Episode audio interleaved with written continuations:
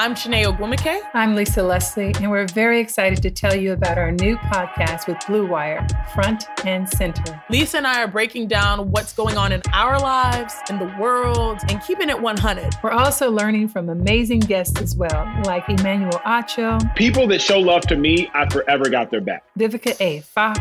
If the foundation isn't right, then the rest of it's going to go wrong from there. And more. Subscribe to Front and Center today.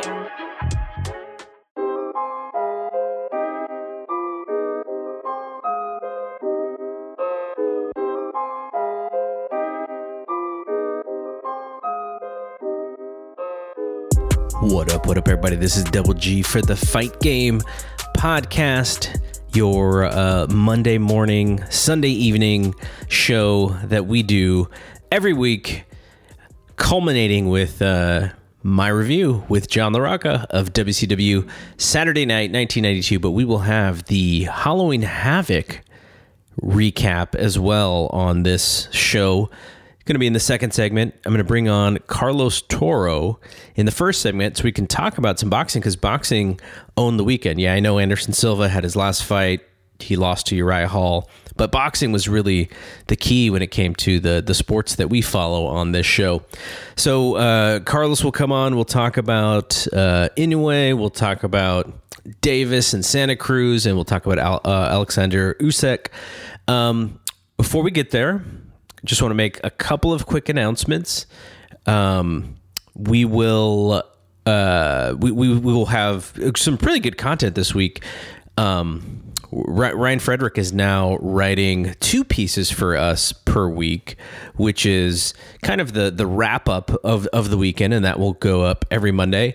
And then he comes back with uh, kind of the preview to the weekend. So he's going to recap what we just saw and preview what uh, we are going to see, and then he's going to recap that. So he's kind of, you know, when it comes to the UFC, he's got the whole the the beginning and the end of everything on Fight Game Media. So you'll see that. Robert Silva has got his uh, greatest knockouts of all time, which the first one went up already last week. We'll put up the second one this week, and then he's restarting uh, a new series on uh, the greatest. Um, I think it's the greatest light heavyweights is, is where we're going here. I'll, I'll, I'll look in a second here. Uh, yes, the greatest light heavyweights of all time. So, if you've been keeping up with Robert on this website, you've seen all the different divisions he's tackled his his top five in every division, and now we are about to tackle the light heavyweights. So look, look for content from Robert. We're also, you know, this is actually kind of cool for me because uh, we have JD Oliva who is writing about he's he's writing about some some wrestling and stuff too, but he's really in amateur wrestling and you know, we've never really had coverage of it, and he's very much wanting to cover it. So I I told him let's do it because you know if that, if that's a little bit of an angle we can take on this website that gets a little bit more eyeballs. Um, come to the Olympics or the collegiate season. Uh, I think it's it's a really cool sport to cover, and it relates to mixed martial arts. A lot of the best mixed martial arts guys ever have had a wrestling background. So I, I, I love it. I love that he's so jazzed up. So uh, you'll see more stuff from him. I think he might even have two pieces. Uh, one on the collegiate season as the uh, NCAA deals with COVID nineteen, uh, but he'll have another piece uh, on uh, the there was a turn there eight man tournament that had happened. So we'll have two pieces from him. So there's tons of content. Fight Game Media, we're if you can tell, we're getting way more active with content. Andrew Marshall's writing about WWE. All the other guys that I've been talking about. Chris Aiken is still doing stuff for us. He's gonna, I think he's gonna do some more um, kind of like NXT recaps on, on the NXT shows. So lots of stuff. Hopefully, you are enjoying it, but we want fightgamemedia.com to be a place where people come for really cool writing. And Justin Knipper's helping me with the uh, the editing, and Justin's a great writer. You were, if you read all the, the Hana Kimura pieces that he wrote. So, uh, yeah, lots of fun stuff. I won't keep you waiting. Let me grab Carlos, and we're going to talk about some boxing. Carlos Toro has joined us to talk about what was a pretty uh, exciting slate this weekend for boxing. I know we've had some pretty good fights. You know, we had the the Lopez and Loma fight a few weeks ago, but the, the, it almost felt like uh, we were kind of back to normal with the three main cards and the three competing uh, networks one one on pay per view and one on DAZN and one on ESPN Plus. So Carlos, did it feel a little bit like things were almost back to normal? Yeah, I would say so. It, it kind of did, especially with the Showtime pay per view. The fact that there was a crowd in there was probably like the most normal it seemed for a U.S. boxing show since the pandemic began, which, you know, the last major boxing show to actually have a crowd, like a good amount of people in there, was all the way back in March, and I think it was also a PBC show. So it was, it felt, it felt nice to kind of get that kind of sense of normalcy within, you know, within a, a boxing show in the United States, and plus.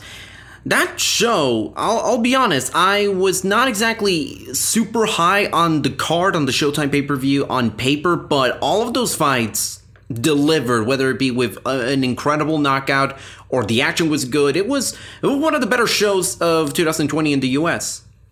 No, that's really good. And so I was moving all weekend, so I didn't get to watch everything. I, you know, I saw bits and pieces, but uh, you were you were watching everything. You were covering stuff. You even wrote the uh, post fight piece on uh, Gervonta Davis and, uh, and and Leo Santa Cruz. So why don't we dig into all of the three big fights? And, and the thing that I want to ask, I'll, I'll ask sort of like this is mostly based on my view of how social media, how the articles that I read, and kind of how the, the casual consensus was on these shows. So I'll ask you a question sort of from that point of view. You tell me, is that what actually happened? Um, okay, so let's start with the Davis and, and Santa Cruz. Now, I think everyone who wanted to see the knockout found the knockout, the, the left uppercut that was, you know, one of two perfect punches that I saw this weekend.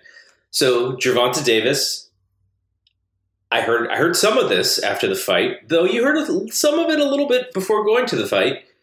Gervonta Davis uh, Santa Cruz, really good matchup for him. Santa Cruz was was going to mix it up. He was going to pull Davis out of out of uh, his. You know, sometimes he could be a little lazy, and you know, really, really the right fight uh, styles wise to to match up on on pay per view, and thus Davis is just the bigger and the better fighter. He always should have won this fight. Santa Cruz is overmatched the entire time true or false because I read your preview and I sensed some of that in there, but I didn't sense it the way that I was sort of hearing it after the fight was over.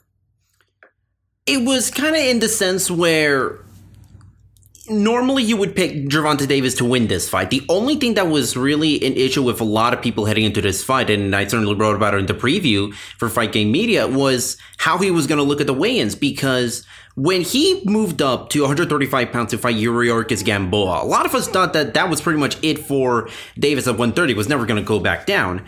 And then all of a sudden, he has his first pay per view main event and he fights Leo Santa Cruz at 130 pounds. So he has a history of missing weight. And when he does make weight, a lot of times in big fights, he would need multiple attempts to get down to 130 pounds. But in this one, he, he took the extra time in training camp. There were maybe some concerns by some people over the fact that he was wearing a sauna suit so far away from the fight, like several, several weeks before it was going to happen. And some people were a little concerned with that. But I thought to me, he erased all the doubts when he came in. And even though he technically took off the shorts, he came in at under 130 pounds and he looked pretty damn good. So that kind of erased all my doubts over how Davis was going to perform. Credit to Leo Santa Cruz. He brought the fight to Davis. And I think probably did it in a better way than a couple of us thought. He was winning rounds early. He was not willing to sort of weather the storm that Gervonta Davis is such, you know, he is such a great fighter, especially in the first half of the fight.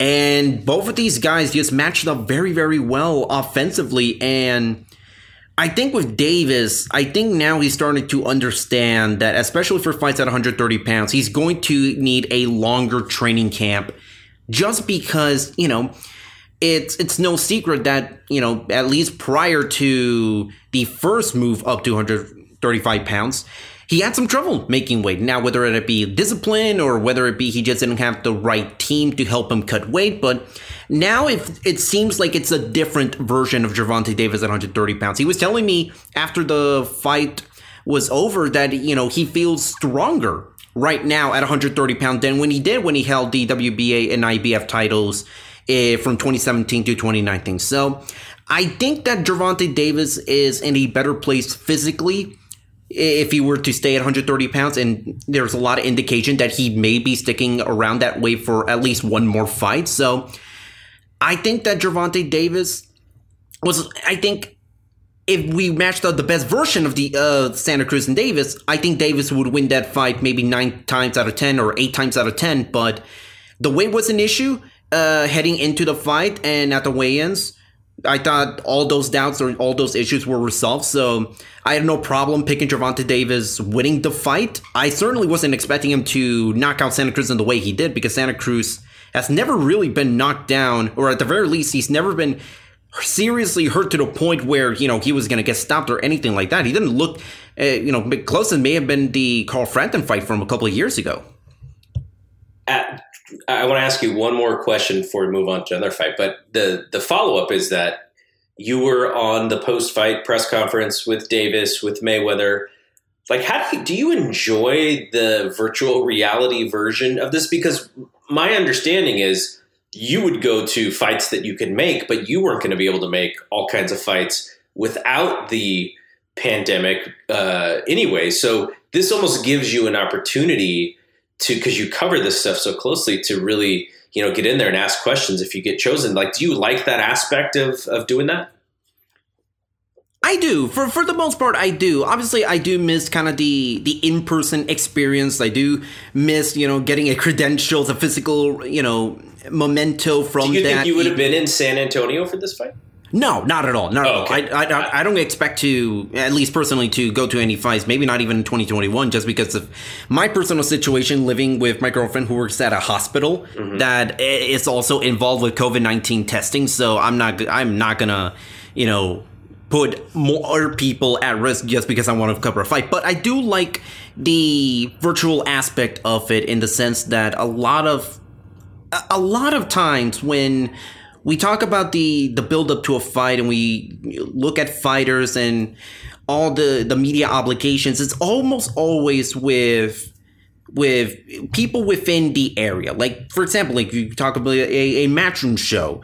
You don't you typically we get you know the matchroom people or the people fighting in those shows just talk to uk media and maybe a couple of international guys and that's it but in this one, eh, but during the pandemic, things has now started started to shift a little more towards the international side. You know, prior to the pandemic, you know, I wouldn't be able to get much of a chance to cover and do media stuff on Matchroom UK shows, but through you know, but the pandemic has kind of given us a chance to be able to speak to fighters from abroad a little more freely it, because they don't have to go anywhere. It's they have to go to the gym and then they're at home, you know, waiting until their their either next training session or they're just sitting at home pretty much bored waiting for the fight. So it does give us a little bit more of an opportunity. I think a lot of promotional entities has now started to understand that you know, with the pandemic and with everyone kind of now moving on to technology and video conferencing, that it's still a very, very good way for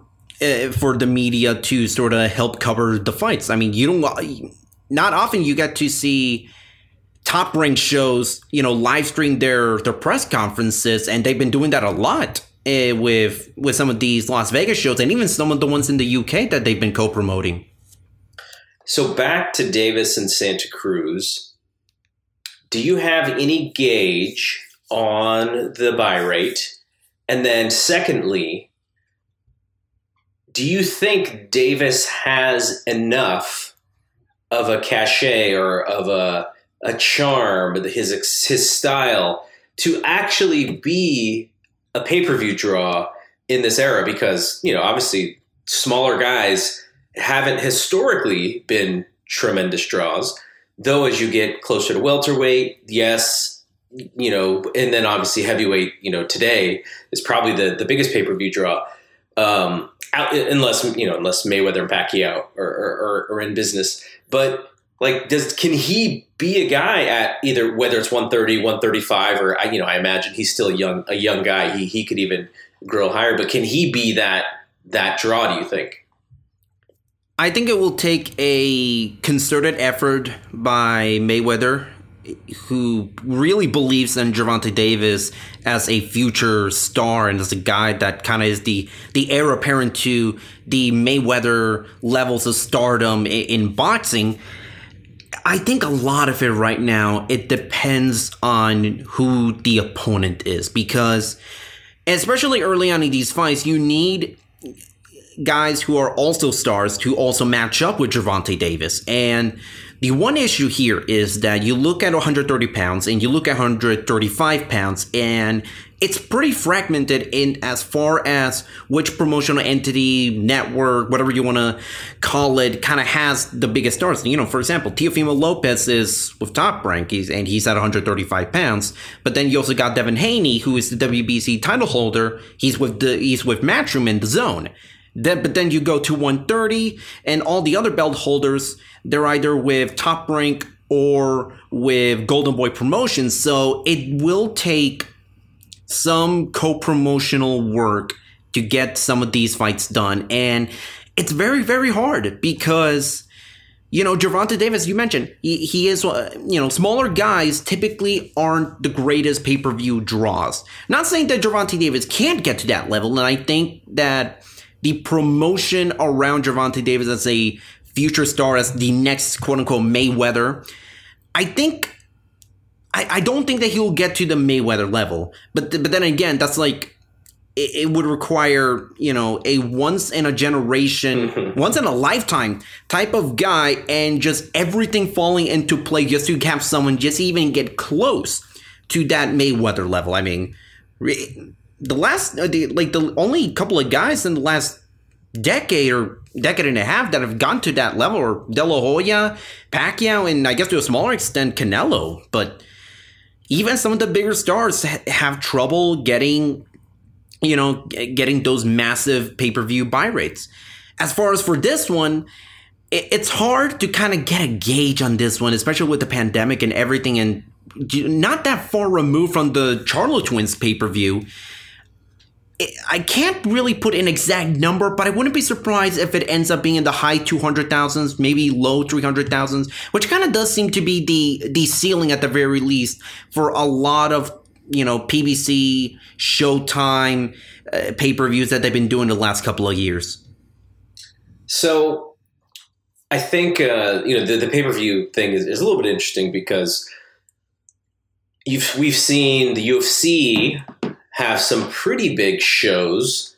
Um, I, I, I, guess I, you know, AEW on the wrestling side has done mm-hmm. decently. The, even even their first pandemic show, I think, was uh, maybe the biggest one that they had done. But uh, I, I'm I'm so interested because I mean, maybe they feel like if they get to that 300 level, that they're fine. But it just seems like uh, the opportunity to really market guys in front of a larger audience is lost when you do that because you know I'm, I'm not going to pretend like only 200 people 200,000 people saw that because there's pirating there's Twitter the knockout you know was retweeted 5 million times or whatever it was yeah, so the, the YouTube video of it uh, right now, as we're recording, it was at like 2.2 million views. Yeah, so so you could still see him do it. I just wonder when you see, you know, the the ballyhoo of, of live TV.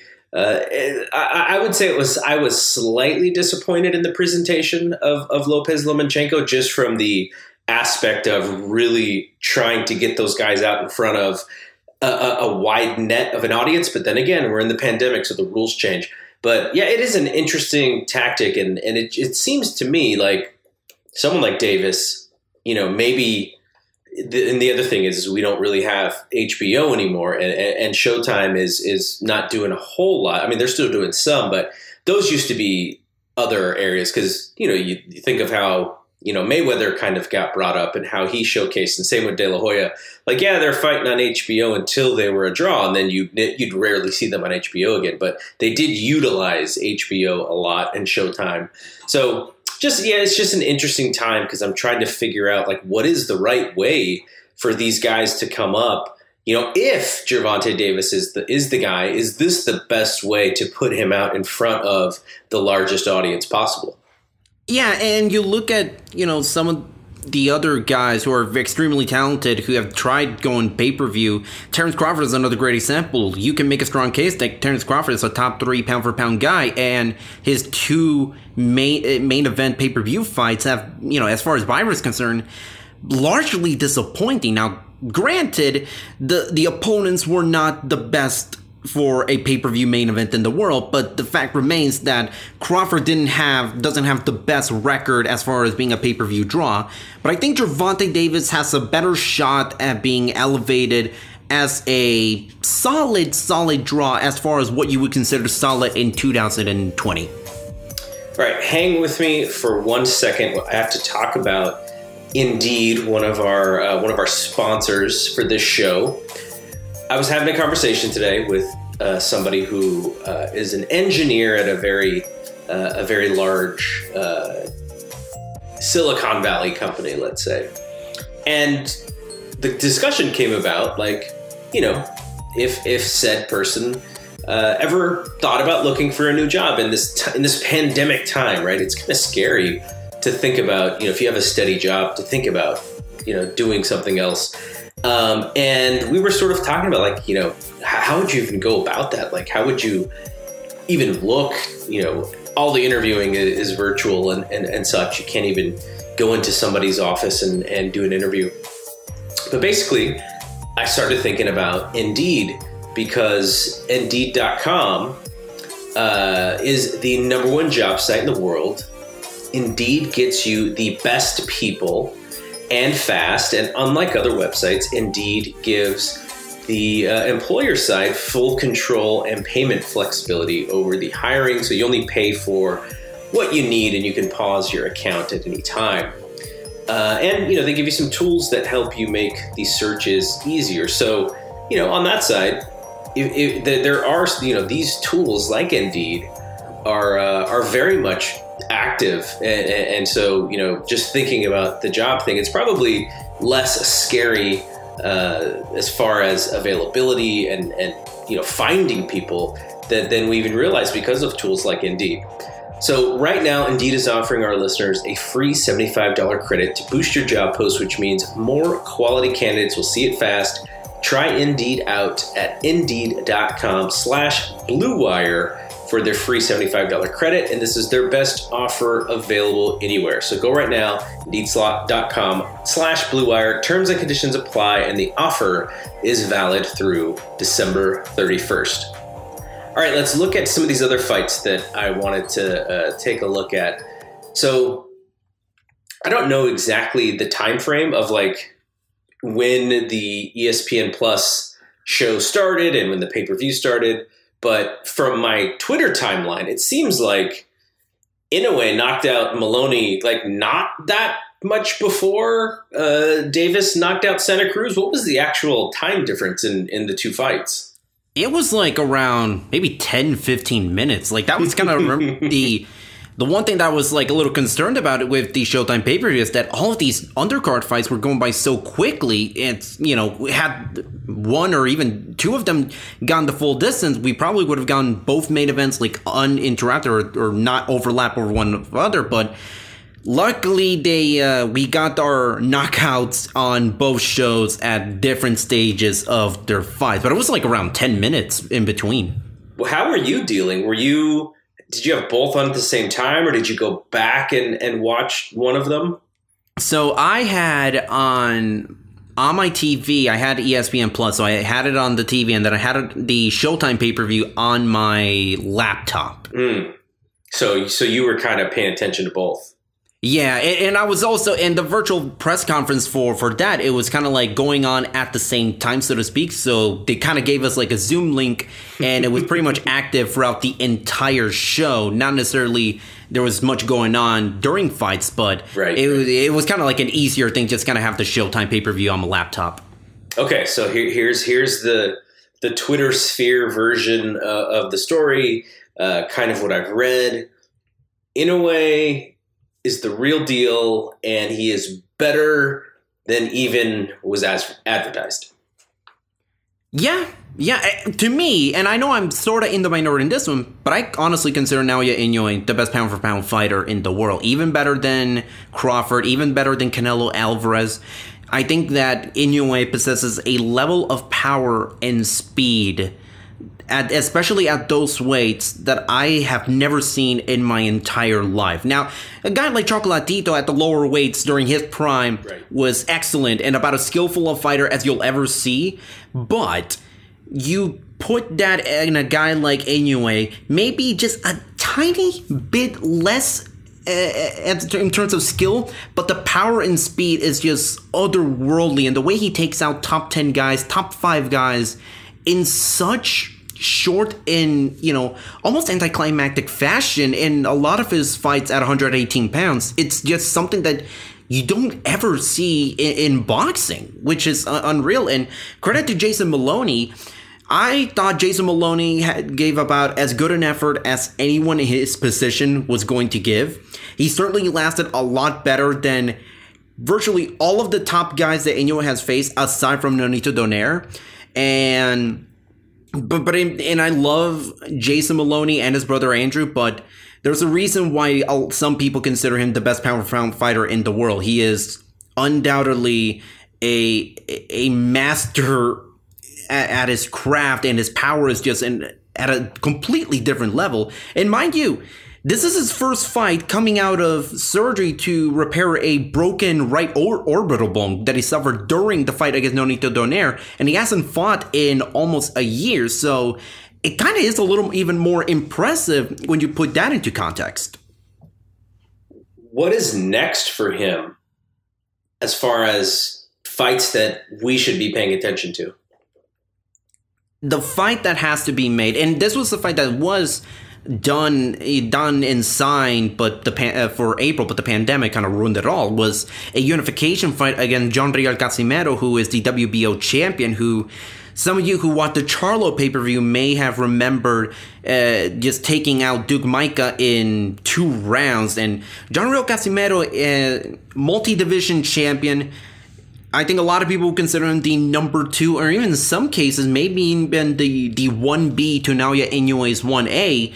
Casimero has been on a huge career resurgence ever since he moved back down to 118 pounds. He is his speed in counterpunching is is something to behold. It's a very good type of matchup that fares well against Naoya Inoue. I think Inoue might get the win in that one. I don't think that it's gonna go to the scorecards because both of these guys are so offensive oriented fighters.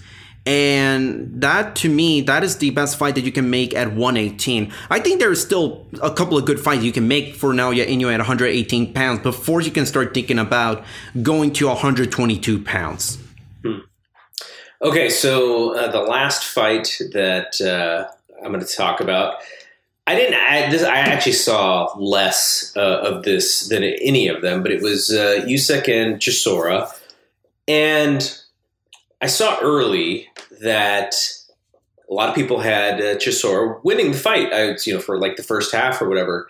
And then when I was able to check back in, I saw that Usyk got uh, won the decision, but it looked like it was a super close fight. And I even saw some scorecards that actually had draw or Chisora winning. So the casual feedback again here, and tell me if this is wrong, but Usyk looked uh, fairly disappointing in a fight that was uh, supposed to be a competitive fight but maybe not one that uh, helps his case in in you know whatever the next big fight is for him. It's a very interesting look at Alexander Usyk, who I think a, lot of people who had actually paid close attention to his run as cruiserweight champion, I mean, his, his skills, his boxing acumen is unquestionably one of the best in the sport today. The one issue that I think was very evident early on in the fight was that it wasn't the fact that Derek Chisora was sort of being successful, putting a lot of pressure and stepping the gas pedal a lot on trying to end the fight early because I honestly thought that was exactly how the fight was going to go, where Usyk was going to circle around Derek Chisora for the first few rounds because Chisora is very dangerous early on in the fight, and Usyk is not the best starter in terms of the first few rounds to really kind of get the get the motor running. But Usyk is a more methodical fighter. He is a guy who likes to use his jab, loves to use his footwork to sort of create angles, kind of more or less in a similar fashion to Vasily Lomachenko.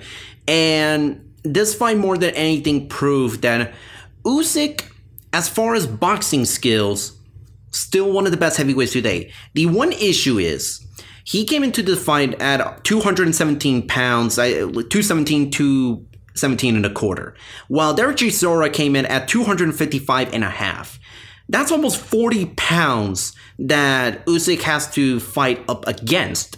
And when you look at the current landscape at the heavyweight division, you look at guys who are, you know, noticeably bigger and heavier than Alexander Usyk, like a Tyson Fury or an Anthony Joshua, or even a guy like Deontay Wilder, who might not, who, you know, weight wise is more or less right around the ballpark that Usyk is, but Wilder is so much longer and so much taller that Usyk is going to have to sort of adjust his fighting style to the point where he's gonna have to contend with heavyweights that wants to put a lot of pressure on a guy like Alexander Usyk and throw his weight around. We saw that in the rematch between Tyson Fury and Deontay Wilder, where Tyson Fury had a lot of weight over Deontay Wilder, and he was using that early on, and it kind of tired out Alexander Usyk, um, Deontay Wilder, I should say. And it, I wouldn't say it was a similar case with Alexander Usyk and Derek Chisora, but Usyk, I think even he would admit that he has to find a way to not be a slow starter in the heavyweight division, especially when he's going up against noticeably bigger guys and even some guys who have a better motor and have better stamina than Derek Chisora because I think a lot of us kind of predicted a late stoppage, including myself, solely because Chisora was not going to be able to hang with Usyk and have that same frantic pace that he showed in the first few rounds late in the fight. So, if I'm Usyk, I, I would seriously consider, you know, getting that muscle mass up and getting onto the 220s, maybe even er, low 230s because if he's not going to be able to get to that point, it will be a very, very tough task if he goes up against a guy like Anthony Joshua. Now, granted, I think Usyk is a smart enough fighter to recognize that that version of Usyk against Chisora won't work against a guy like Anthony Joshua or Deontay Wilder. I think Usyk is a guy who will look at a fighter at an, whatever is put in front of him, and he'll be able to create some type of game plan for that specific fighter. And that's what makes Usyk so good is that he is able to mix things up a little bit and his style is so fluid and so malleable that you can be able to sort of change things up depending on the opponent. I think with a guy again like Anthony Joshua, who Alexander Usyk is the mandatory challenger for at least for Joshua's WBO belt, I think Usyk recognized that that is a fight where I think he can fight better up close because Joshua doesn't have the greatest defensive skill set when it comes to fighting opponents, uh, you know, at close range. We saw that in the Andy Ruiz fight uh, at Madison Square Garden. So I think that there's a lot to, of good in Alexander Usyk, but he's going to have to work on something, especially you know, not getting, uh, not having a slow start, gonna have to up that weight because 217 might just might not just cut it if you don't have like a Deontay Wilder type of power, or you're not, you know, as tall as a guy like Tyson Fury or Anthony Joshua. Speaking of Deontay, what the hell was the promo that he cut on Tyson Fury? Jeez. Oh my god, I I'm still kind of processing it all. I mean, we, I we didn't hear anything about any shenanigans from Fury coming out of that fight. Like, you would think that if there was a problem or if they suspected something, they would have said something right away. But to make that claim in a video so many months after the fight happened, it just seemed to be like, you know, the worst of, of, of all excuses. Yeah, and, and you know there was the issue with the with the whole glove thing. There was there's a very very small pocket of cons- boxing conspiracy theories that honestly have been kind of throwing the the glove theory hmm. around, which I think is completely baseless and just complete nonsense. But the thing that really shocked me was just how hard he went at Mark Breland, Yeah. the trainer that tr- that threw in the towel in that rematch. What did what do you call him? Disloyal or Yeah, a, a disloyal trainer, and I thought that was completely out of line. Like we both we saw what was happening. Yeah. Deontay Wilder was getting beat, and he was getting beat bad. And if he wasn't going to, uh, if, if the towel wasn't going to be thrown in, and if Kenny Bayless wasn't going to stop the fight, Tyson Fury was probably going to knock him out. And I thought that that was such a tone deaf thing for Wilder to say, especially when that fight took place in February. It was not even a year ago where we unfortunately witnessed the deaths of Maxim Dadashev and Patrick Day in the ring, where you may have kind of looked back on it and say, well, may- maybe if we had recognized that both of those guys, you know, were, were hurt a little bit earlier, maybe both of those guys would still be alive today. I thought that was a very tone deaf thing to say. Mm-hmm. And and even though fighters, a lot of fighters carry the mentality of I'm gonna walk into the ring and I'm gonna lay down my life, doesn't mean the trainer or the referee has to follow that same mentality. The, the trainer is there to also protect the fighter. right. And even though it must sting a lot to lose that WBC heavyweight title, he has to also understand that Mark Breland was looking out for his future outside the ring and for his life. So I thought that was a pretty, pretty tasteless thing for Deontay Wilder to say. Um, all right. So uh, before we get out of here, uh, you've been writing the Road to Undisputed weekly article. You started with the minimum, uh, the minimum weights, and then you went to the light flyweights. So I think the idea is to go through every division and and give your take on whether or not you see the possibility for an undisputed champion. Uh, how, how's it been? I mean, how, how is the research on something like that? Like, it, it- the, the the articles are very informative, and you're going over every champion and every contender in the division. Uh, but it's, it's, I mean, it seems like it's something, you know, just the idea of an undisputed champion is something that you're really interested in. Yeah, and especially it's very interesting to take a, a take a look, especially in this four belt era, and you know, hell, in some divisions, five, six, seven belts. But especially with the lower weight, that's also kind of why I wanted to write this series to give attention to those lower weight because there's a lot of incredible talent at 105, 108, and in the, this upcoming piece, 112 pounds, which I'm very, very excited because some of the best fighters, it, you know, hell, pound for pound, top 20 guys, top 25 are at 112 pounds. So it's been a lot of fun just kind of, you know, circling back on divisions that haven't had a lot of attention, especially since the pandemic, because it's been so hard to make big fights happen.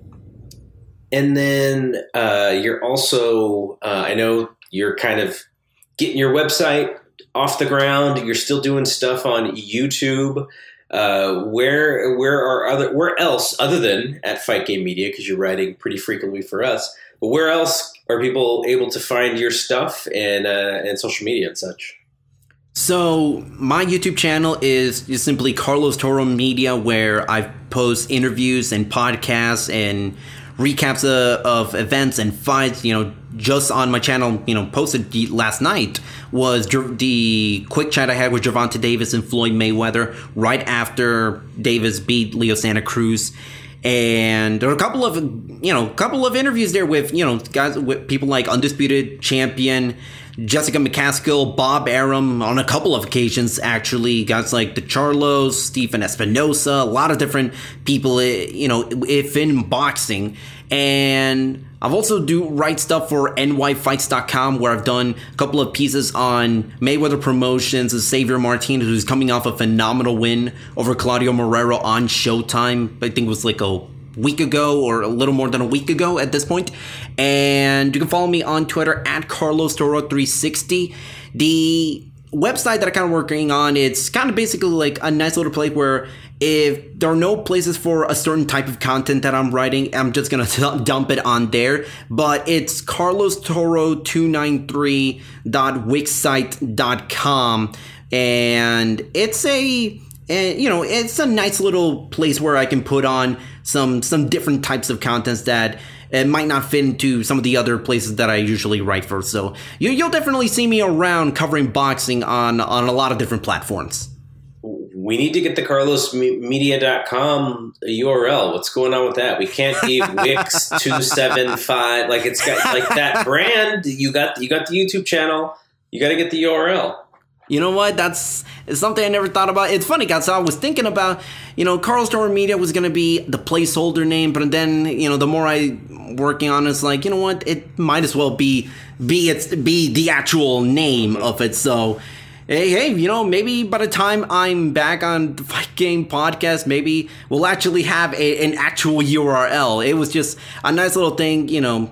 Not wasn't thinking about buying like a domain name, but at this point, I might as well have to. No, I mean, I think it, I think it's just good to, and you know, I don't, I, I don't think you know, I, not to say you have to like change your Twitter name or anything, but like just the, like like the brand, right? Like you're you're young in your career and you're doing some really great work that people need to find it because you know you're still early in the game. And one way that they're going to find it is if you kind of just own that brand. So I think it's I think it's a good idea to you know really try and uh, and secure all of the stuff you know for for for that if that's if that is what you choose to be you know the the, the name or the brand is is Carlos Toro Media. You know? That you know, you you're, you're putting on a very very compelling case. I might just take it. Well, uh, we will hear more of you uh, as well. We you know we have a we have a couple irons in the fire, and I do plan on working with uh, with Carlos some more. You know, my whole thing is I just I love working with passionate people who know their stuff and you Robert Silva as well, Justin Knipper, John LaRocca. Those are the guys, you know, that I, I really enjoy doing this stuff with. So, um, you know, we're, we're, gonna we're gonna keep working together, and we're, we're gonna do some fun stuff. So, uh, just want to say, you know, check Carlos out, and he's doing really great work. Uh, when we edit his stuff, Justin Knipper helps me edit, and, and Justin just goes, "Wow!" like, like the stuff is so good that he's like not even touching anything. So, good job, and uh, we'll hear more from you really soon. And before I take it to the next uh, the next segment, which is me and John talking WCW Saturday Night, Carlos can hang with me for a second here because, of course we have to talk about Bet Online. I imagine there was lots of money uh, on Gervonta Davis on Saturday night. A lot of money on, on a lot of the fights uh, this weekend. Yeah, you could, you know, I, no, no, upsets or anything. So it's not like if you if you were to bet underdogs, but you know, the, I, I think the the smart people probably did fairly well this weekend. Uh, so Bet online, going the extra mile to make sure you can get on every possible chance to win this season. From game spreads and totals to team, player, and coaching props, Bet Online gives you more options to wager than anywhere else. You can get in on their season opening bonuses today and start off wagering on wins, division, and championship futures all day, every day. Head to Bet Online today. Take advantage of all the great sign up bonuses. Don't forget to use promo code BLUEWIRE at betonline.ag. That's BLUEWIRE, all in one word. BetOnline, your online sportsbook experts. All right, thanks to Carlos. Let's send it to uh, myself and John LaRocca talking WCW Saturday Night 1992, including Halloween Havoc. We do talk about the Halloween Havoc. Spin the wheel, make the deal. and uh, you'll hear that next. All right, John. Jim Ross has been selling us on this Halloween Havoc spin the wheel, make the deal. They've been hitting us over the head with the promotion of this show. And we got to watch it back. I remember watching it live thinking that it was particularly bad, but back then when I watched wrestling, I was always looking for like the good stuff in it so that I could, you know, if when my dad says, "Why do you watch this stuff?" I'll, I could give him something. this was a little harder, you know, outside of maybe the first two matches. This was a little bit harder to find really the the good stuff in in this show. Um, yeah, you know, it was a little bit better than I expect. I remembered actually. Uh, certain matches, it could have been great. I think what really was a show killer was the uh, Masa Chono Rick Rude match. Really brought this show to a, like a a screeching halt, and I think Chono is seriously hurt in this match. I think he's not 100. percent I'm pretty sure 92 was a year that he hurt his neck. I think it was September of 92 that Steve Austin game that you know kind of weird fate because he ends up hurting Mm-hmm. um or Owen Hart ends up hurting with the same move but uh, you know, the, the the the tombstone pile driver um in Japan Steve Austin hurt Masa Chono on that move. And you know obviously he continued to wrestle. I think he had I think he had surgery and he ended up changing his style later on but here, I think he was just gutting it out, and I don't know if Chono really wanted to do much. There's one point in this match where Chono goes, or Rick Rude comes off the top rope to the axe handle or, or forearm, and I don't know what the hell Chono was doing, but he moved out of the way, and, and then Rude had to like drop down to his feet and then give him like the double crisscross chop to the throat, and um, I've never seen a match where two guys are talking to each other the whole time. I mean, they're you know, obviously and they're obviously talking to each other if you're you know, if you're not knowing what to look for, but like I can tell, like, you know, Rude's talking to him and seeing what he can do and what's going on. And Rude's also getting frustrated. And I think that just really just took the crowd out of the whole the rest of the show. Even though they did get up for Sting and, and um, Jake Roberts because they were, of course, the two big stars in the show. But um, I think it really hurt Barbarian and Ron Simmons more, really, because that's what followed this. But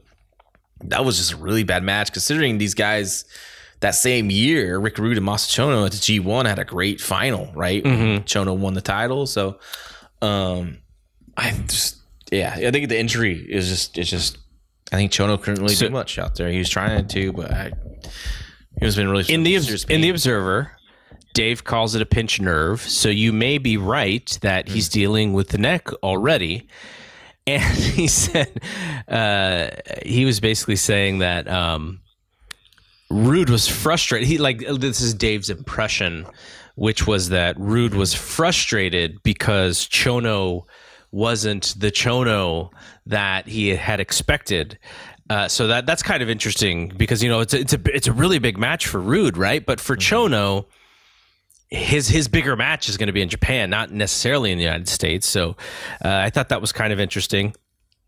Uh, so I, I mean, I completely agree with you 100, percent which is that this show kind of dies at that point. But there were other things that led to that death. Now, we were told Rick Rude's going to face uh, Nikita Koloff in, in the first match, and they're going to have two matches. And then Bill Watts has to come on TV and go, well, you know, because of lawyers or whatever he said, you know, Rude, Rude got out of the match, and and but he gets to pick, you know, his his own guy, and and so we're gonna pick like the best wrestler in the whole company to face Nikita Koloff. Like that is that one is a little hard to take, even as a even as a pro wrestling fan, where a lot you know stuff like that happens from time to time. That felt a, not not that I have any problem with Big Van Vader wrestling on on a pay per view, but you know if you were thinking that Nikita was winning that title that night, you're like, okay, he's not really winning this match. There's no way he's going to lose to Vader. So that that kind of if you're a Nikita fan, I'm sure that probably bummed you out. Um, you know, it's funny. I actually thought Nikki was still winning as a kid. I thought like, oh man, he's gonna beat Vader and Rude's gonna be pissed, and he's you know, there's an issue there, right? Yeah. But um, I, I remember, but I, I remember as a kid, I liked this. I remember thinking, oh, my, oh man, Rude got out of another thing, right? And I think this would have been great too if they would have led to Rude versus Bill Watts or something like that down the line, which they never did. Um, but um, at least we got a great match. I thought that match was really good for the time it was. Yeah, the uh, match was the match was pretty good, and I've been pretty hard on Nikita for uh, for this time frame, but you know, he, that, I mean, the match was fine. It was probably like maybe like the third or fourth best match on the show.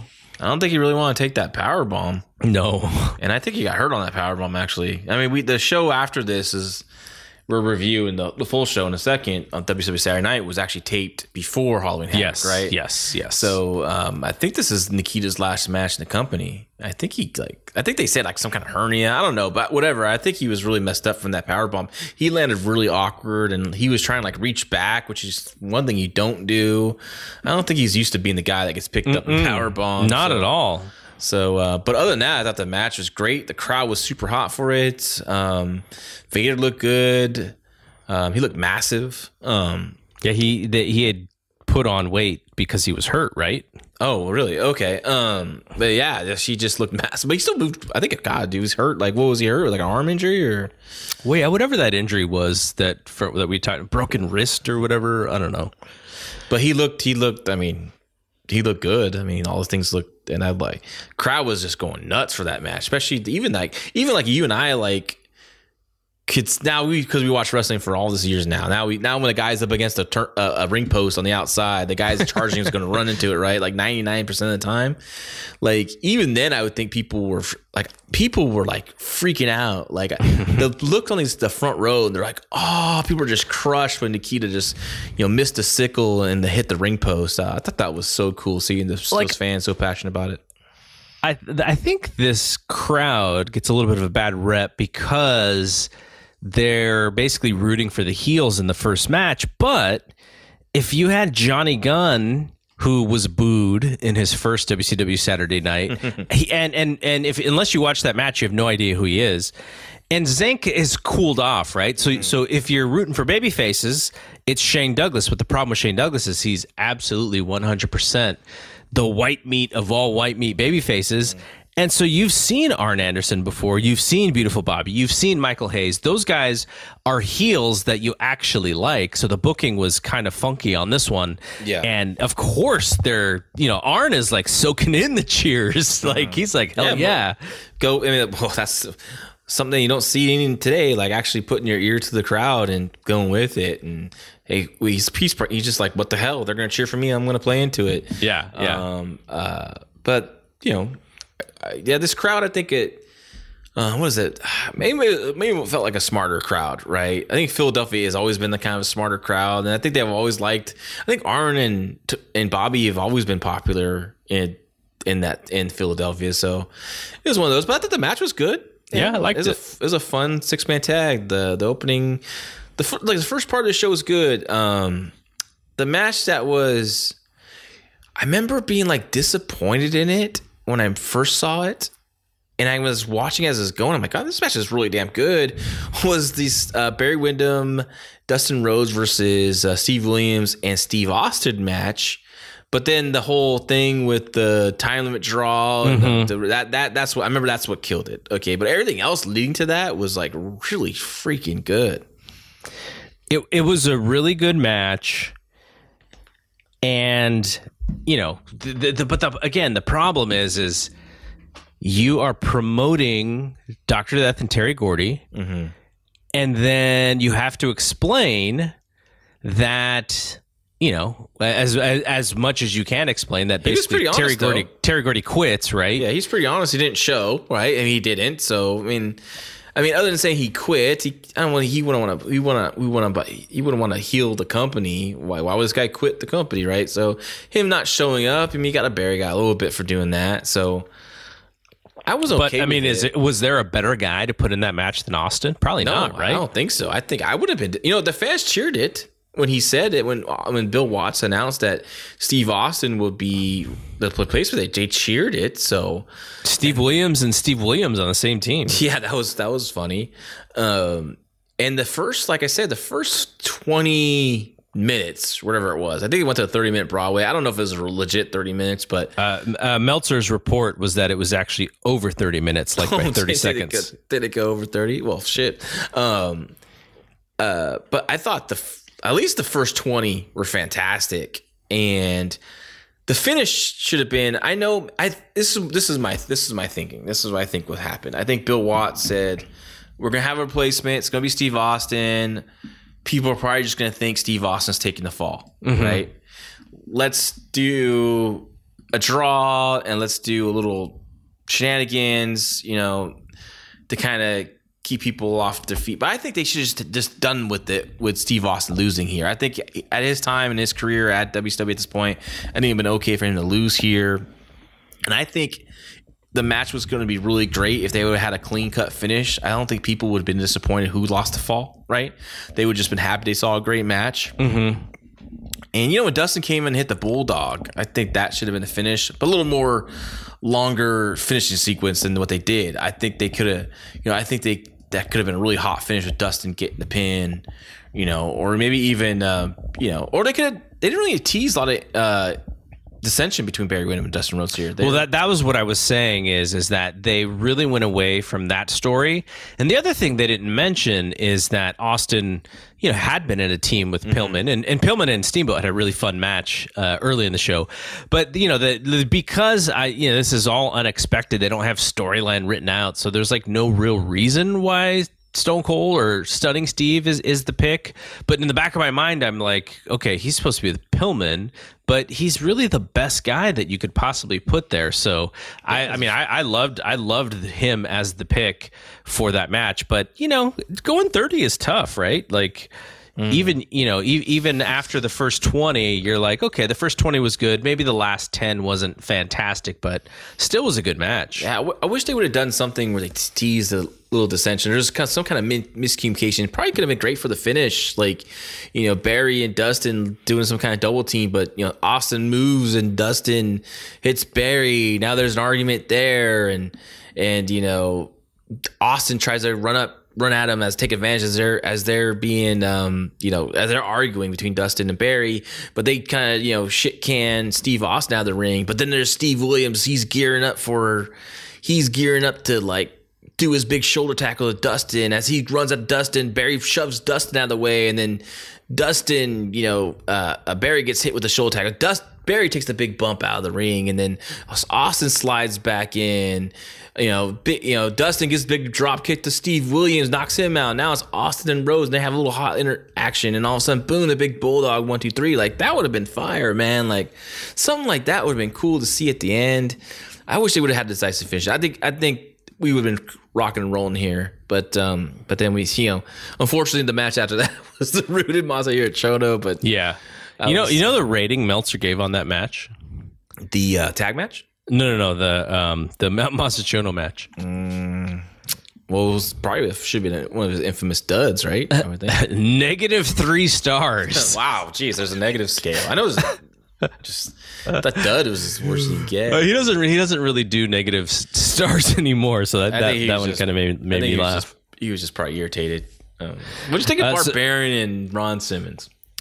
Um, kind of the things that that we were a little worried about going into it. Like, is Barbarian a contender? Is he, you know, Ron, Ron Simmons has to have wh- what what is you know a world title match? Like, is he is he going to have that kind of match with someone like the Barbarian?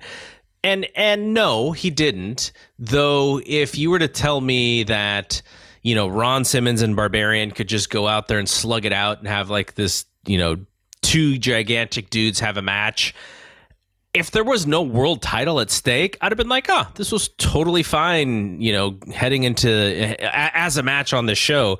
But with those stips and, you know, Barbarian did not feel like a number one contender. Uh, that a lot of that had to do with his previous part of his career, though. Um, yeah, I don't know. It, it was, it was, it, I don't think it was even as explosive as it could have been.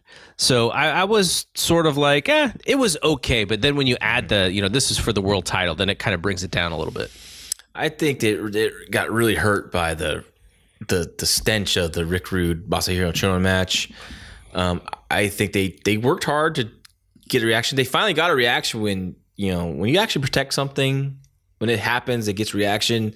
When when uh, Barbarian went up to top to hit the missile bolt headbutt, Mm-hmm. when he hit it, people rumbled like, "Oh, dude!" You know, like they they they, they in those last couple weeks they got that move over, and it was you know when Simmons kicked out, they they they they get a good reaction to that. So um, I think they just I think the fans were just just deflated after that that Rude and Chono match. I think it took a while to get into it. They they got they got into it towards the end, right?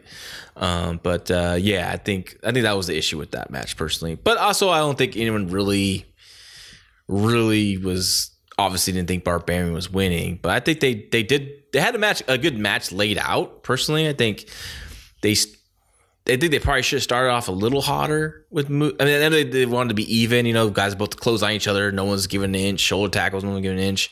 Maybe it should have been more of a brawling all over the kind of ring and then maybe even into the stands kind of thing. Not like ECW, but you know, over the guardrail, you know, a little bit just to get the fans up because of what just happened. you know, the previous match, uh, I think you kind of had to throw an audible like, hey, we got to do something hot here to get this back into it because they just saw a stinker. Yeah, and then main event Sting and Jake, which you know, Jake is really smoke and mirrors at this point. He is gigantic promo. He is presence. He is, uh, you know, not uh, gonna have a great match inside the ring, though he'll have a smart match. And they handicapped the hell out of themselves with this coal miner's glove match, where in order to get this coal miner's glove thing, you had to climb a post that looked like it was like six or seven feet in the air. And the only way Sting was able to get this thing was he literally had to climb the pole like we used to have to climb in junior high school. Yeah. like he jumped on that thing. He was struggling to get up there. And in the back of my mind, I'm thinking like, Jake is pretty tall, but how the hell is Jake going to climb this pole to get this glove? Like, there's no way. I would What say, a ridiculous like stipulation for that. I would say, that obviously, for ever since I first saw that, you know, the disappointment of the match tip, right? But rewatching it, it wasn't a bad match. It was a bad finish. But the, Finish match, sucked. the match itself, leading up to that point, was really well done. Obviously, you know, you know, Jake is such a smart worker. You know, smart smart match makes it, it makes a great match in my opinion. They have really good chemistry together. Like they really worked well together. Jake is heavier, and they really kept it short and crisp. I thought the psychology was great. I mean, as much as we crap on the coal miner's glove match, like when Sting shimmied up that pole, people were popping. They were on their feet. They were. It, they was, that was a big reaction. It wasn't like they were like upset about was they they were into the match. It was just that damn Cobra spot and Sting's awkward punch, you know, that led to the Cobra. I know. Where, That's where just that's that's the, the exact point where this so, match. so, so the whole the whole Took a reason is the person who gets this glove can use it, and Sting punches Jake while Jake is turned around, Mm-hmm. not even facing him because Jake is getting his his little snake. So he's not turned around, and instead, where you get that big punch right in the face, and Jake could sell being knocked out. Instead, he punches Jake like in the, the leg or is like in the hip or something, and then it causes the snake that that Jake is trying to handle to kind of go nuts. And I don't know if the snake was supposed to latch onto him, but he's like kind of trying to make holding it. it, He was trying to and then he- you know he's like controlling it, controlling it and then it latches onto the face and you know we we see him and then sting pins him after that but i so what were your thoughts on why they did the thing with the snake because meltzer has an interesting thought in the newsletter about what jake was actually trying to do in that moment Well, I thought they're building to the snake's involvement, right? He hasn't used the snake at all, at least other than the first time he attacked Sting. I don't even remember him using putting the snake on the job guys after matches, right? I don't think he we saw him do that. And i think he did it once like maybe the first time first one of the first times he came in i think he did he may he maybe not have put it on the job He guy but he may have like Yeah. right when he attacked him. That's where that's where I, I don't remember him doing to like the job guy like he would do in WWF. Um, but I th- well if I if I'm watching it today, like I'm like okay, they're the I would I would believe I would kind of feel like okay, the Cobra's to come to the finish somehow, right? I think this is a way to do the snake stuff. For this is what Bill Watts I think was going for. Like we'll do this. This will it'll we'll do it one time and it'll mean something. But then this is when we can ban it and there's a reason for it, right? Banning all the snake stuff. Um, I just think the, the execution was poor. I think you know at the same time Sting gets the the coal miner's glove. You know, obviously Jake should be getting the Cobra, and as he turns to go get Sting, that's when Sting nails him right in the face, and then this. As Jake falls back, the Cobra should latch onto him. I'm guessing, you know. But I, mm-hmm. th- but that rib shot that Sting did, and and it, I, it, it was like it was like right when that punch happened, the match just fell apart, and then the fans couldn't couldn't get into it, you know. All right. So Meltzer's theory was that, you know, back then, wins and losses meant a lot. Mm-hmm. And Jake, it would be his first loss on t- on television. And so Meltzer, he theorized that because Jake was losing, he does the stunt at the end, and the fans kind of forget that he actually lost the match. Yeah, of course. But he also said that the whole reason for Jake to lose is so that Sting wins this match. And so if, if Jake is doing that, he's actually taking away mm-hmm. for Sting's victory, which is probably like, you know, some sort of old trick, but that, you know, that, that it was more of a, like a kind of like a protecting himself kind of thing. It's it was. I don't, I don't think Jake came up with this idea on his own. I mean, maybe he did, but I think it was a way because back then, you when guys would lose on television, they would do things like that to protect them, right? Mm-hmm. So they're getting a job out of Jake, but also Jake gets to you know. You're still thinking about him at the end of the show, like, oh, I hope he survives. You know, the anti venom. Hope they had that anti venom on hand. You know, they're talking about. So yeah, yeah, it's it's a little, you know, kind of the game you kind of play. If I was me, if he was being a pain in the ass, and obviously he's no showing house shows and being difficult and showing Yeah. up, And, and, like he goes to rehab in like two weeks or something. yeah, showing up drunk or whatever, high at matches. I'm not booking no damn coal miner's glove. I'm booking a cage match with Sting mm-hmm. locking the Scorpion Deathlock right in the center on on Jake and saying, "Oh yeah, don't worry, man. We'll we'll definitely." But I think Jake might have been smarter and probably wouldn't show up. But I wouldn't tell him that. And so I say, "Yeah, it's a coal miner's. Oh, we're changing it to cage match." Well, well, that that's what uh, Hammer Valentine did. He he was he was supposed to lose to Sting, saw that it was only a four minute match, looked at the bookings for the rest of the TV show, and was like, "Oh, I'm not on any of these shows. I'm not going to do this job," and walked out. yeah, yeah, yeah.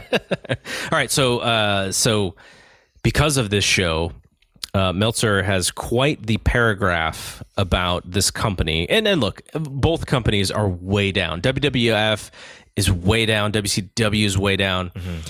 This show actually. At least for, for the early buy rate, the buy rate was good for this show. So all the stuff that they did, the intrigue was, was well was well done because the there was interest in it. But here's what he wrote. He said, Based on every imaginable criteria to judge, Bill Watts' reign thus far has been a failure. It's not just a bad pay per view show, it's hardly just losing some name talent with more losses to come. It's not the morale problem, it's the lack of direction. The change in philosophy has gone from going from no philosophy to even less concept of no philosophy. Nothing is being built for the future, no ideas are being built for the concept for a concept for a future. It's just scatterbrained 70s ideas and concepts thrown out so fast that even if they weren't outdated, which some are, and I think he's mostly talking about uh, the the racism stuff. Yeah. Um, they are still being grounded out in a manner which they couldn't work. Turns are decided upon, started, and then dropped in the middle. So are storylines. Characters are dropped, then brought back as if they weren't dropped and buried once again. Title belts are given to wrestlers who have already made it clear they are leaving the promotion for God only knows what reason. I think he's talking about Scott Steiner. And then they leave the promotion. The turns that do happen come out of nowhere with no storyline and angles that make no sense. A man is made world champion simply because of his skin color, because of a mistaken, antiquated notion about how that will draw black fans to pro wrestling matches, which is now beginning to set off a new low in race baiting angles. Every criticism of Titan and every way that WCW was supposed to set a new direction and a new course for this business has been exposed as a fraud. Every statement on steroids has been exposed as nothing but hot air, which was only made worse when Jim Ross spoke of the other guys having the posers. While Watts proclaimed that WCW was going back to wrestling, the real deal, and needing to bring credibility back to the product on his first pay per view show, that he was willing to take full responsibility for because previous shows he was willing to blame his predecessors because wheels for those shows were already in motion before he got there even though in the case of the bash he was in charge from start to finish for all the television buildup of the show. We heard announcers talking about anti-venom a snake chewing on a man's cheek a string of ref bump finishes, a major no show, the most blatant example of bait and switch advertising in recent pay per view history, and finishing off with the destruction of the credibility of every major singles title in the promotion. Dave was. Dave was on one on this show. He did was not pissed. like this show at all. I wish he would review AEW like this. Well, I mean, he reviews some of the WWE stuff like this on Raw when he sees that same stuff happen. But um, okay, so WCW Saturday night, I was like, okay, just got done watching Halloween Havoc. There was some good wrestling, but it was like really mind boggling in some other ways. and this airs on Halloween. This airs on Halloween. This show was really boring.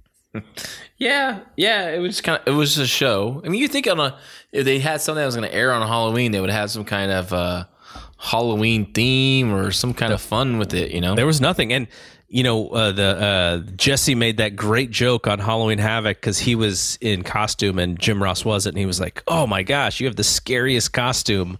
you know, the, I, you scared me so much. Like that stuff is funny. Um, but then they didn't do anything on this show. So like, other than the fact that I think they they did mention it was Halloween, but there was nothing that you know, no fans were dressed up, so you knew like, okay, this wasn't actually Halloween. But um, yeah, not not nothing really going on. It was a really like you know, let's we, we're not going to introduce anything, and you know, we're not going to really push anything. I, I wonder if they just didn't know what was going to happen because of all the influx of changes that were going Well, on.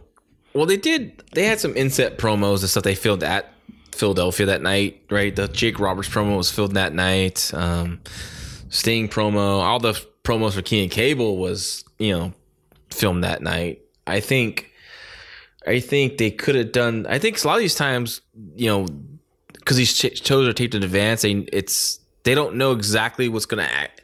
You know, things can change at a pay per view. Obviously, you know, um, obviously, you know, Terry Gordy didn't show up or Yep. quit, so I think they kind of keep it simple coming out of the pay per view at the at during this time. I, but yeah, I would have had something a little more cooking. But um, we did get a really good match towards the end of the show. I thought for a surprisingly good match.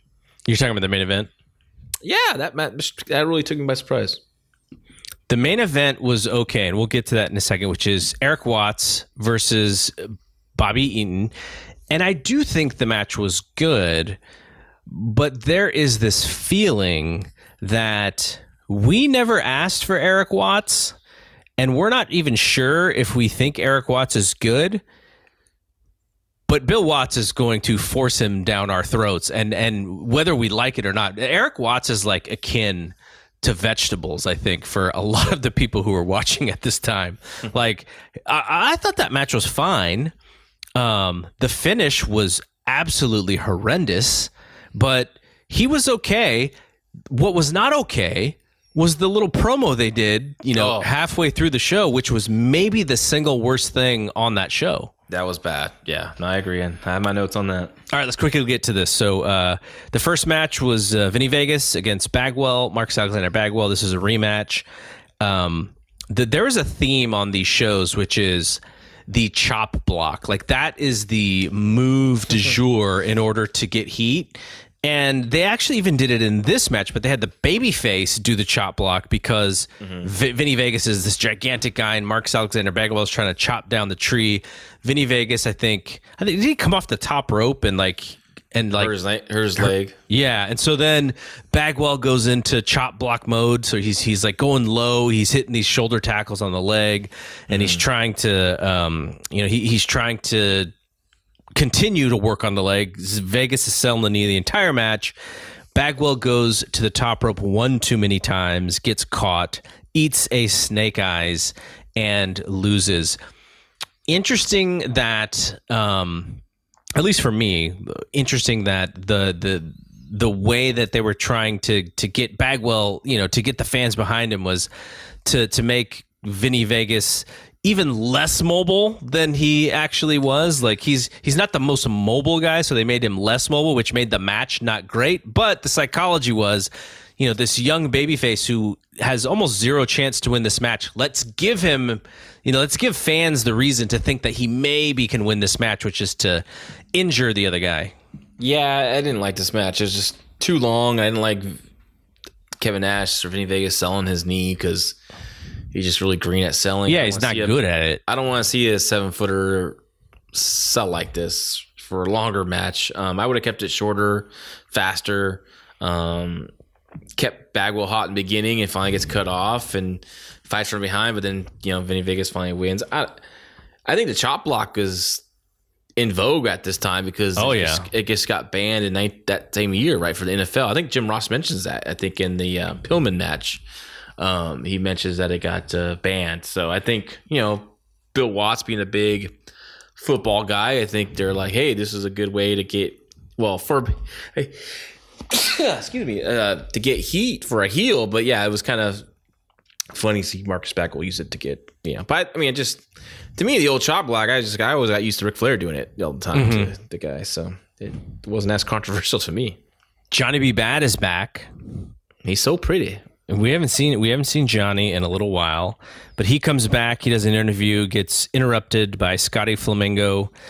Scotty Flamingo is doing a Dusty Rhodes impersonation because he is trying to out pretty Johnny B. Bad, who is telling everyone that they need to stay in school, and they're setting up something. But Johnny Flamingo sort of out uh, outdoes Johnny B. Bad's gimmick to him, and it causes Johnny B. Bad to get a little flustered. but uh, Flamingo is cracking me up because I'm like, oh, he's just doing Dusty Rhodes. This is kind of funny. Yeah, all of a sudden he's doing like a flamboyant gimmick. It was he had makeup on and very weird, weird segment. Shanghai Pierce uh, and Tex Slazenger against Rex Cooper and David Lynch. They are continuing to use that reverse DDT to win their match. So they've got a few wins on their resume on this television show. They probably, they probably going to need to up the competition a little bit here soon. Yeah, yeah, they're just establishing them as a, new heel team. Um, you know, decent squash. I think they that one guy, that one jobber was pretty bad. I think they kind of they kind of roughed him up a little bit. Uh, Yeah, there, there's this uh, supposedly this doc, not not a doctrine, but Watts was telling the guys in the back. He's like, "Look, take it easy, a little bit easier on these these job guys. Like you guys are killing these dudes." well, yeah, because they don't want any lawsuits coming their way. You know, like the was this Joe Thurman already happened already, or Yeah, the Vader had already dropped him. yeah, man. Uh, Flying Brian against James Clontz. This is where we get another chop block, and the I finish? think Brian wins it right off of the chop block. Yeah, with the finish, yeah. Um, um, decent little match that James Klontz with one of the worst names in wrestling history. um, looked like a decent worker though. You know, is looked like a pretty easy guy to work with and knew who he's doing in there. So that was that was cool. But yeah, the chop block because that's when I think Watts did say the line about the NFL recently banning it. So I'm like, oh, okay, I get it now. And then uh, Shane Douglas uh, comes out. He this will not be the last time these guys see each other. Uh, that Watts does an interview, um, and he kind of he's like does the interview to make the excuse for what was going on. He bans the reptile. I think he keep, keeps calling it. No more reptiles in WCW. He mentions the Vader thing again, and so he's trying to make sense of, of certain things that happen on the show. Uh, then they talk about King of Cable. So King of Cable is coming. I think we have our first King of Cable matches on the next show. You know, the next show is three hours. Really? Yes. Is that a mistake? We have commercials involved? No, no, no. So, so it's actually. Uh, I think the two-hour shows are uh, eighty-four minutes or something. So just under ninety minutes. Huh. So this actually, this, so the uh, the reason why I said it's it's a third hour is because it gets to the actual two-hour mark completely. So it's a full two-hour show for us. Wow, crazy. Very And then, uh, so that. so King of Cable. Uh, I think we get Sting and Flying Brian next week. and I think. Barry Windham and Rick Rude supposedly. So um, I thought this little preview was good. I thought it was great. The the promos, quick little promos, uh, hyping up the tournament. I, I thought it was really well done. I was, you know, that's, I, I like this stuff. This is this is good stuff. So they they say uh, on the little chyron, it says Johnny Gunn making his debut. And was like, wait, we saw him saw last last, week. and he was at the pay per view. Yeah. What the hell? Whoops, whoops. And then so the Eric Watts segment that I just mentioned, I wrote one sentence. Eric Watts is a dork. That's all I wrote. This was so bad. He, they, they're, they're shooting him at an angle to where all you see is his upper body, his chest, and you're looking up at him, and he's turning away from the camera, and he's talking about stuff like leadership and just stuff that you're like, wait, this dude is a rookie. Like he's a rookie wrestler. Why is he talking about stuff like leadership? It just did not. It was it was so bad. he came off as a heel to me. That's that camera shot. It's like a, a heel camera shot, or or for a giant. I mean, he's what six five, but like he's no Andre the Giant, right? So, yeah, this is this is this is bad. Um, and then we had the Johnny Gunn match against Fred Avery. That happened. He, Johnny Gunn wins. Uh, and then they do this long recap of, of everything we'd just seen. If you're a, a fan of this show, recap of all the Rick Rude U.S. title stuff, setting up the Medusa and Paulie at the Halloween Havoc, where you know Paulie's just ripping on her, and she finally just throws that kick and knocks him down. They're setting up something for Clash, I think. And then they recap the racist angle because they're setting up Cactus Jack against Robbie Walker, which I, I thought that was a, a pretty fun match. Uh, but it's Cactus's first match in a very long time. We haven't seen him because he'd been hurt. And you know, I, I got to this moment. It hit me. I was like, "Wait, are we? Do we blame Cactus for all the dives to the floor? Because he does that front flip onto onto Robbie Walker on the outside." And I was like, "Man, maybe he like who else did that stuff before him?" Um, he did it. Um, the juniors did dives. Liger did the Liger dive and all that kind of stuff. And before that, in Japan, those those tapes were circling around. So, um, Dynamite uh, did, did dives. You know, he did would do like a Biscotto here and there. You know, we've done that. Um, who else? Um, Muta, right? Muta did the dive. He did the springboard dive to the floor. So yeah, there's a couple of them. Did uh, S- Jimmy Snuka dive on a Don Muraco like uh, building their feud? I remember that. Seen that clip. So there's been dives before, but yeah. Um, but I couldn't believe he's doing a freaking somersault off the apron after he's just coming back from his injury. like he's already. I know. doing- So so he does that move, and it actually is a logical lead to the finish because you know after Robbie Walker takes this move from this 300 pound dude doing a front flip onto him, and then Cactus just rolls him into the ring, double arm DDT, boom, Robbie Walker, your first loss. This is what you get for sticking up for racism against racism. This is a match. This is the kind of match that Eddie Kingston should have had on AEW this, on this past this past Wednesday. Something decisive, right? Uh, This is uh, this is exactly what this should, match should have been. But yeah, Robbie Walker. Yeah, thanks. now you put it that way, now, now I'm a little upset. Um, okay, so then uh, Dustin Rhodes is in the up close uh, segment with Tony Schiavone. Tony is they're they're like we didn't see anything with him and Barry at Halloween Havoc, but Tony's still trying to figure out if you know Barry is, is and, and Dustin are not doing well. Dustin basically says, you know, when you're with your brother or, or your friend or something, sometimes you guys just gotta like fight each other. I'm like, mm, I don't know if I don't can't remember fighting my friends ever before fist fight. Uh, and then he, but he's starting to tease that he wants to go after the U.S. title. So uh, he he said he, you know, everything was just about his dad, how much he loves his dad. He wants to be the American dream, but he doesn't want to necessarily follow in his footsteps. But he still wants to be the American dream. I was like, okay, you didn't really explain that very well. Uh, but it was it was kind of cool seeing you know how young Dustin is, and he's trying to do like a really serious promo, and you can almost see these trying to channel his dad in a sense, but you know that that that's a that's a like he said, a big shadow, but uh, not one of the better ones. But you know, it was it was fine. Yeah, still, yeah, I thought it was, I thought it was pretty good. I liked it. Um, I liked everything they they covered, and I think Dustin was trying to explain like he looks up to his dad, but he also doesn't want to be his dad, and, and like you said, live in that shadow. But yeah, he he he wasn't as clear as he probably should have been. But um, I like you know Tony asking some tough questions about Mm-hmm. their his his his recent issues with his tag team partner Barry Windham, and and I like the little tease of the U.S. title, and then you know which I would I guessing was going to add some feel to the fire between him and Barry Windham.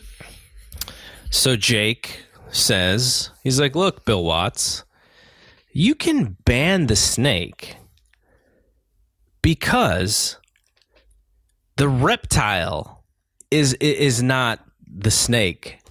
I am the snake. I like that. It was it was pretty good. he's still selling the snake bite. He's got the little he got the little stitches on, on, his chin. But yeah, really cool promo. Uh, and, and it kind of makes Bill Watts look like kind of like an idiot. 'Cause, like, yeah, yeah, yeah. Jake is you know Jake is the one who's you know who, who who's in there and he's killing dudes with DDTs. I don't know thought- about- like that. I don't know about Bill Watts looking idiot. I think it's more of like, oh man, this is this guy's dangerous, right? This guy's.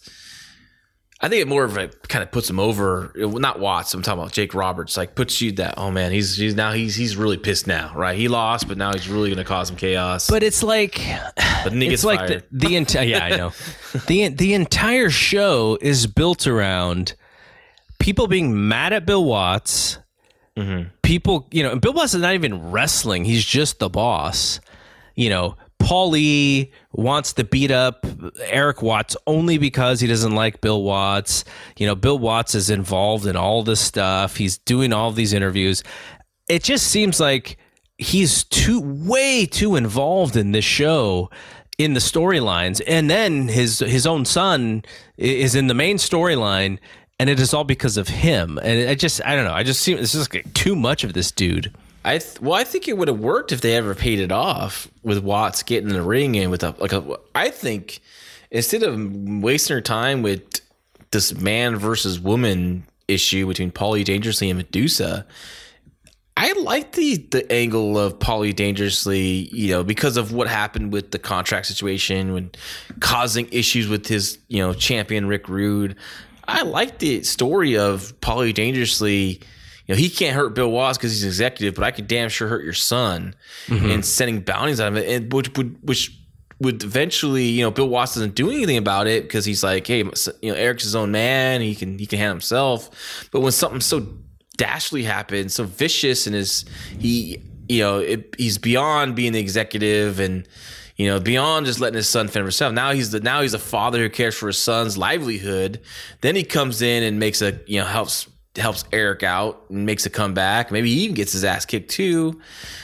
It builds to a match between you know the Wattses teaming together against Paulie and someone you know maybe Steve Austin or or whoever, and you know the finish is Bill getting his hands on Paulie dangerously, just like you know the the last Stampede with Bill Watts getting his hands on Jim Cornette. I think I think there was uh, money to be made here if they weren't so stubborn with each other, him and Paulie. I think that's I think that could have been a big time moment if, and also if you know Watts never got fired too. So it's another thing.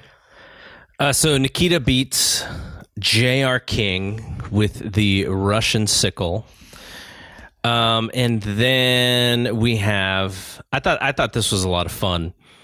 So we have PS Hayes and Bobby Eaton who are now going to, you know, go after Eric Watts. They're next on on you know the the uh, the masked intruder guy or whatever the Italian stallion couldn't get the job done. You guys count. Uh, gonna click that bounty on Eric Watts.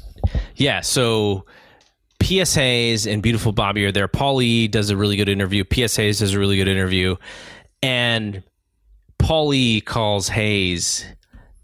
I don't know if uh, this, he didn't really sell this that much, but he called him Michael P.S. Hayes, perfect str- strategist. Mm. So for the PS, I thought that was kind of clever. So then we get this match, like you said, Watts against Beautiful Bobby. So whenever Watts would get something on Eaton, Eaton would have to regroup and he'd stall and he'd like trying to figure out like, okay, you know, what am I what what what am I gonna do here? This guy's surprising me.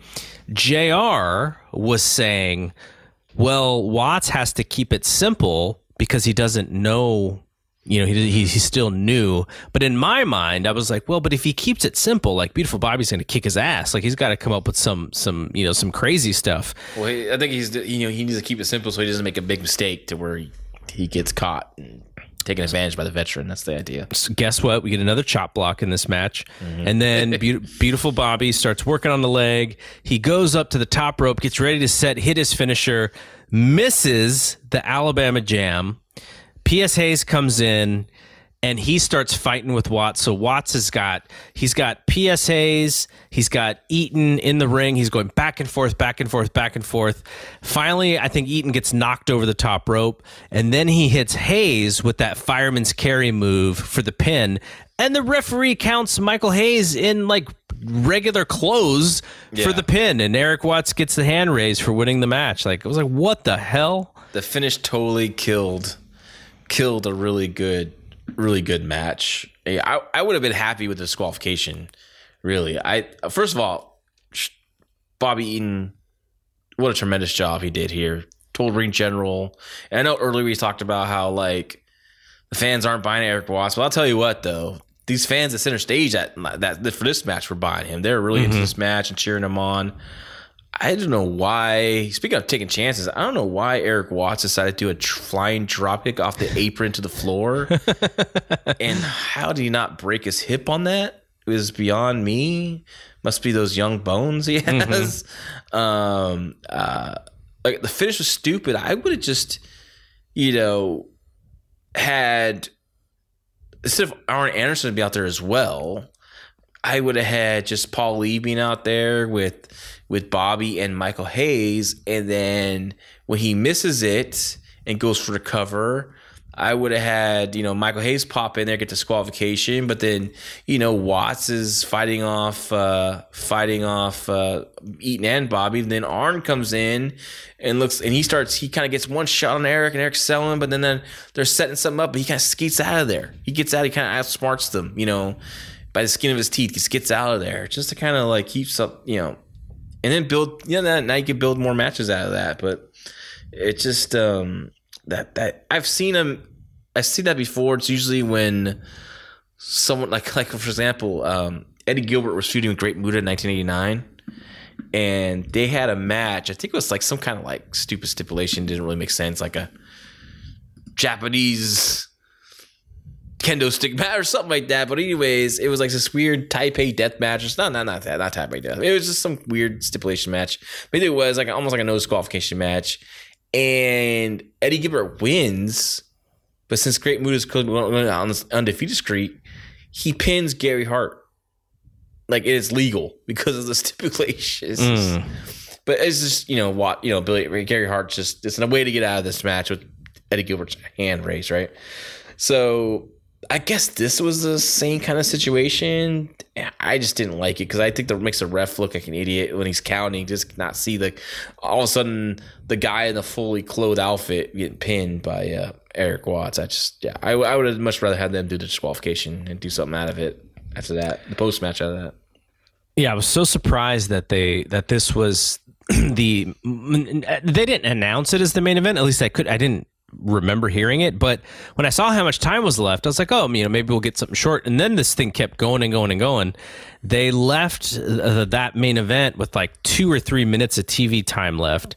So Watts comes out and Shane Douglas is next to him, and Watts is putting over the young guy and basically saying, you know, if you want Pillman, we'll set that match up. And then Pillman comes out and he's like, Pillman's like, you're lucky that we don't have any time left because then we could do it right now. And then Watts is like, well, we got two minutes, start the match. And of course, we don't get to see the rest of it. We get to see Shane Douglas knock Pillman over the top rope and, and to the outside, and then the show ends. Yeah, I mean, this is great. This is this is um, you know classic Watts. You know, ending the show with the wild action, and I liked it. I thought it was hot action. The crowd was into it, and um, I thought this was, this was a nice ending. And it's a, you know, but next week I think Sting's wrestling Brian Pillman. Yeah. So uh, I don't know. If, I don't know. I'm trying to remember that. I, I remember that. I remember they had a match for the King Cable. I don't remember the finish. I wonder if Shane gets involved in that somehow. All right, that is it.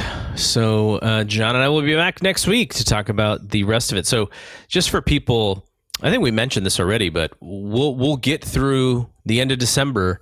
But uh, 2021, we're gonna hit that 97 Raw. So be on the lookout for that.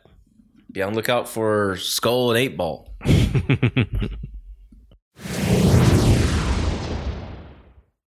All right, I want to thank John and thank Carlos for coming on. I do want to apologize for the interview that I did with Carlos.